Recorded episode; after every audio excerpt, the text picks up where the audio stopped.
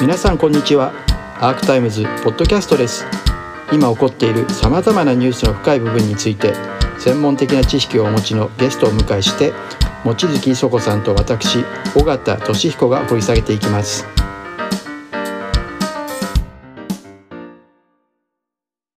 日本の場合にこう変異株がこう波を打つということと変異株ごとに効かない薬ができたりしてる？っていうことに対してじゃあどういう治療法をやればいいかっていうことについて事細かに実は変化していくのに対応しているいかなきゃいけないのにほとんどそういうの全くなかった。それはなぜかって言ったらゲノムを読む学者もいなければ検査をあのけ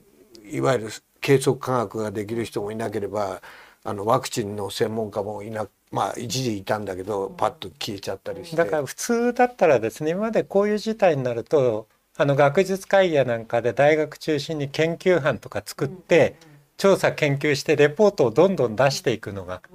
当たり前ですよね。はい。今回全くない。全くないんですか？全くない。日本から出てくる論文すごい少ないですよね見ててもいやね論文はあるんです。あれですよこの例えば世界リード、コロナに関しても世界リード視点の医科研の佐藤先生とかいっぱいあります。うん。それが国の政策と全く関係ない。そういうことなんですそれはだからなんか文科省の壁とか厚労省と文科省がまた違うからとかそういうことあるんですか、まあ、大学ごとにそういうあの検査のいやもう全く今の厚生省は厚生官僚の自分たちは間違っていないといううん。会合だけしかやらせやませんか。ら。うんあっていうかそれでね、文科省はですね厚生省が失敗してるのをために大学に持ち込むなやるなの 一本張りですから。ああだって PCR 検査機が大学山ほどあったのに、誰も使わなかっ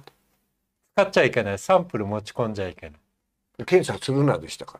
ら。話にならない。iPS の山中さんなんかはそういうことは言ってましたよね。あ言ってました。あの言ってま各全国の国立大学が手を挙げればやれますとか言って言ったるのに、途端に予算を削減するぞと言われて。あ あそうああのりましたね。っていうかね、僕ら起きてるのはなんか科学的なアドバイスをうん。なんか聞かない聞かない。聞かないだけじゃなくて意図的にそれを潰しに入ってるんですよ。そういうことですね。厚労省の議官が。で考えてみると自分たちが間違いないと。で間違いばっかりやってるわけですよ。例えばワクチンは8ヶ月間空けろとかね。間違いをやってるんだけど結局科学的知見が全くゼロなやつが科学者をどんどん粗末にしていく。うんそれは例えば学術会議の問題も実は本当に通底してて。あの科学の科学者の独立性や自律性がなければその意味では科学技術は発展していかないわけですよ基本が。とかそれ全部ぶっ壊しちゃってるから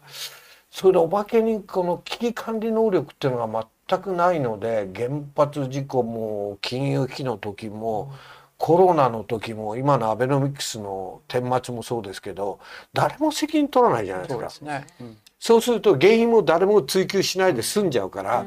で官僚って無ビューだからそういうの好きなんですよ。絶対俺たちは間違いなかったんだっていうんで、まあ、責任取ら取らされるの大っ嫌いだから。彼らの中だけで無病なだけで外から見たら失敗は明らかですよね。あデタラメですよ。デタラメに近いぐらいですよね。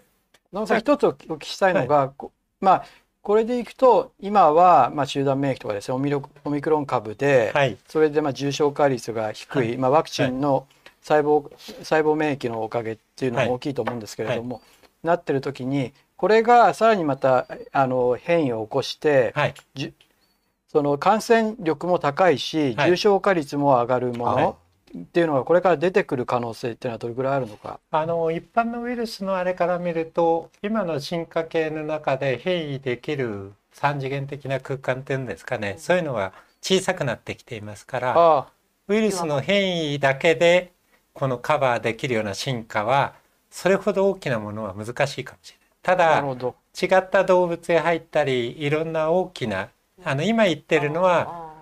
大きなカタストロフっていうかなはい。そういうウイルスの進化のパターンからすると一つの変異の格好の中でまあ最後の段階のと近いところまで行ってしまってるから。そういう意味では収束する可能性もかなりある。なるほど。前おっしゃってたのはスペイン風邪は最後の方に出てきたものがはい。すごくそあの致死性の強いものが出てきてはいっていうのを1年ぐらい前は児玉さんそうおっしゃってたと思うんですけど今の段階で見るとはい。そういった致死性が高いも今のにの要するに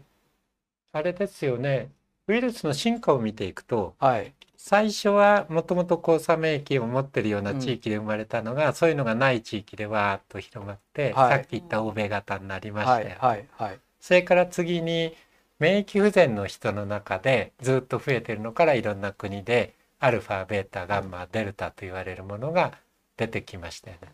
ところがそれの後はですね今度は抗体ワクチンやなんかの治療抵抗性のものが増えていくという格好になって、ですから体の中でこの一番怖かったのはあんまり上気道症状もなく肺炎が突然ボコッと最初の頃ですよね。はない。格好のものだったのが、はい。だんだん上気道で再編成してうん。早く移るものに移っていってワクチンをエスケープ細胞性免疫をエスケープ、まあ、に関わらないような領域でいくようなだからあまり重症化できないタイプのものが出てくるというのを私ども初めて一緒にこう見ていくそれでいまだにだから薬としてはむしろ経口薬の方がしぶとく効く薬が残ってきていると。なる。ほどインフルエンザで見られたような傾向と似たようなものがあるのかもしれないそういう意味では簡単に次のがものすごく大きく出てくるというよりはある程度安定な時期がただ一番難しいのはですね今一番壊れてるのは国際協調です。あですから世界の政治が劣化していて最初に習近平がそれを抑えたりして今度は乗っかってそれでやった後に突然香港に入ったりプーチンがウクライナに入ったりそれでトランプがチャイナウイルスといって米中対立を煽るようにしたと。そういう中で世界がまあ非常にポピュリズムと分断があって例えば南アフリカの研究者はかなり危ないものが出るかもしれないという報告をしてます。世界の南アフリカです。えっと世界のエイズの地図がもしあったらあ出てくるといいんですが、あの要するにアフリカ南部では人口のまあ何パーセント何十パーセントというのがエイズに感染している地域もありますんで、そういうところでの進化が非常に早くなる可能性は未だに残っています。なるほど。ですからそういうアフリカのいろんな地域とかそういうところに対する医療支援とかそういうものが計画的に行われて世界中で配列のシェアがされなくちゃいけないんだけれども今例えば中国で非常にたくさんの人がかかったというのに中国から配列情報がほとんど最近出てきてないですそうなんですか。はいですから世界のこの政治の分裂と劣化というのが今回のコロナでいろいろいい芽が出てきたのに、まあ、例えばこれは今出てたのはあのあれですよね全部抗体にが効かなくなっちゃったっもうそういうのがいろんな方が全部。だから単一抗体最初は抗体覚醒で少し効いてたんだけど最近のものになったら全部効かなくなっちゃいますよねっていうものになってきて。それからもうちょっと先へ行ってもしあのエイズの世界の地図があるといいんですが国際協調で要するに本当に監視をしないといけないんだけどそういう仕組みが壊れてしまっている。うん。だからそれがすごく問題だと思っています。うん。南アフリカなどでその免疫不全の方がいると多いところでさらなるいろいろな変異が起こってはい。それが重症化率も高いようなものが出てくる可能性はやっぱりまだ残ってるってはいことですか、しかもそれは南アフリカだけではなしにアフリカ南部一帯に非常に広範なエイズの感染率の高い地域がありますからかなりそこが大きな問題の可能性はあると思って。それからもう一つの問題の可能性は動物に移るということでベトナムラオスやなんかのコウモリそれからあのデンマークやなんかだったミンクだとか鹿への感染という違う動物との感染。ももう一つの危険性。あの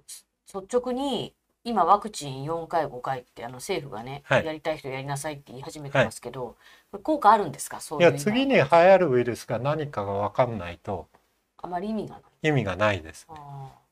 ただしその重症化を避けるためには打打った方がいいのか。あの3回ぐらいやった後にできてる細胞性免疫がどの程度持続するかということにもうちょっと慎重な検討が必要ではないかと。あ細胞性免疫が一旦成立した後に次にかかった時に誘導できるのがどの程度かかるかっていうことが抗な体抗体検査である程度そういうのが分かったりするはずなんだけど、うんちゃんとやってないんじゃないの？それ自体どのぐらい抗体検査もいまだに保険適用を認めてないです、あだからちょっとね全く科学的な対応がゼロなんです。日本は非常に5歳から10歳のところの接種割合が少ないですよね。まあアメリカだとこれが39%なんですけど日本はこれで見ると20%を1回目打ってる人。あのーみんな諦めちゃったのかもしれないけどなんか2類か5類かってまだとんでもないような議論やってるじゃないですか。で結局薬もできない。それからまあココアも含めた IT の活用もできない。それからまあ検査もできない。っていうことがずっと続いてる中で人がどんどん7万人以上死んでる状態になっちゃっているのでもうなんかみんなタブーになってきちんと批判をしないんでだけど起きてることはもっと深刻で科学的な対応科学者が基本的にイニシアチブを取って問題を処理するってそういう政府に独立した役割が学術会議もそうだけどそういうものは全く消えちゃった結果失敗しても誰もそれを批判しないしこの状態でいいんだみたいな話でみんな見ないようにしちゃう。こういう状態が今起きてることなんだろうと思いますね。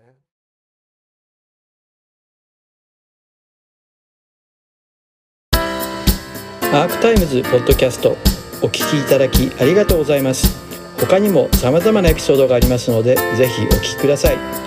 動画は YouTube 上のアークタイムズチャンネルでご覧になれます。こちらもぜひご活用ください。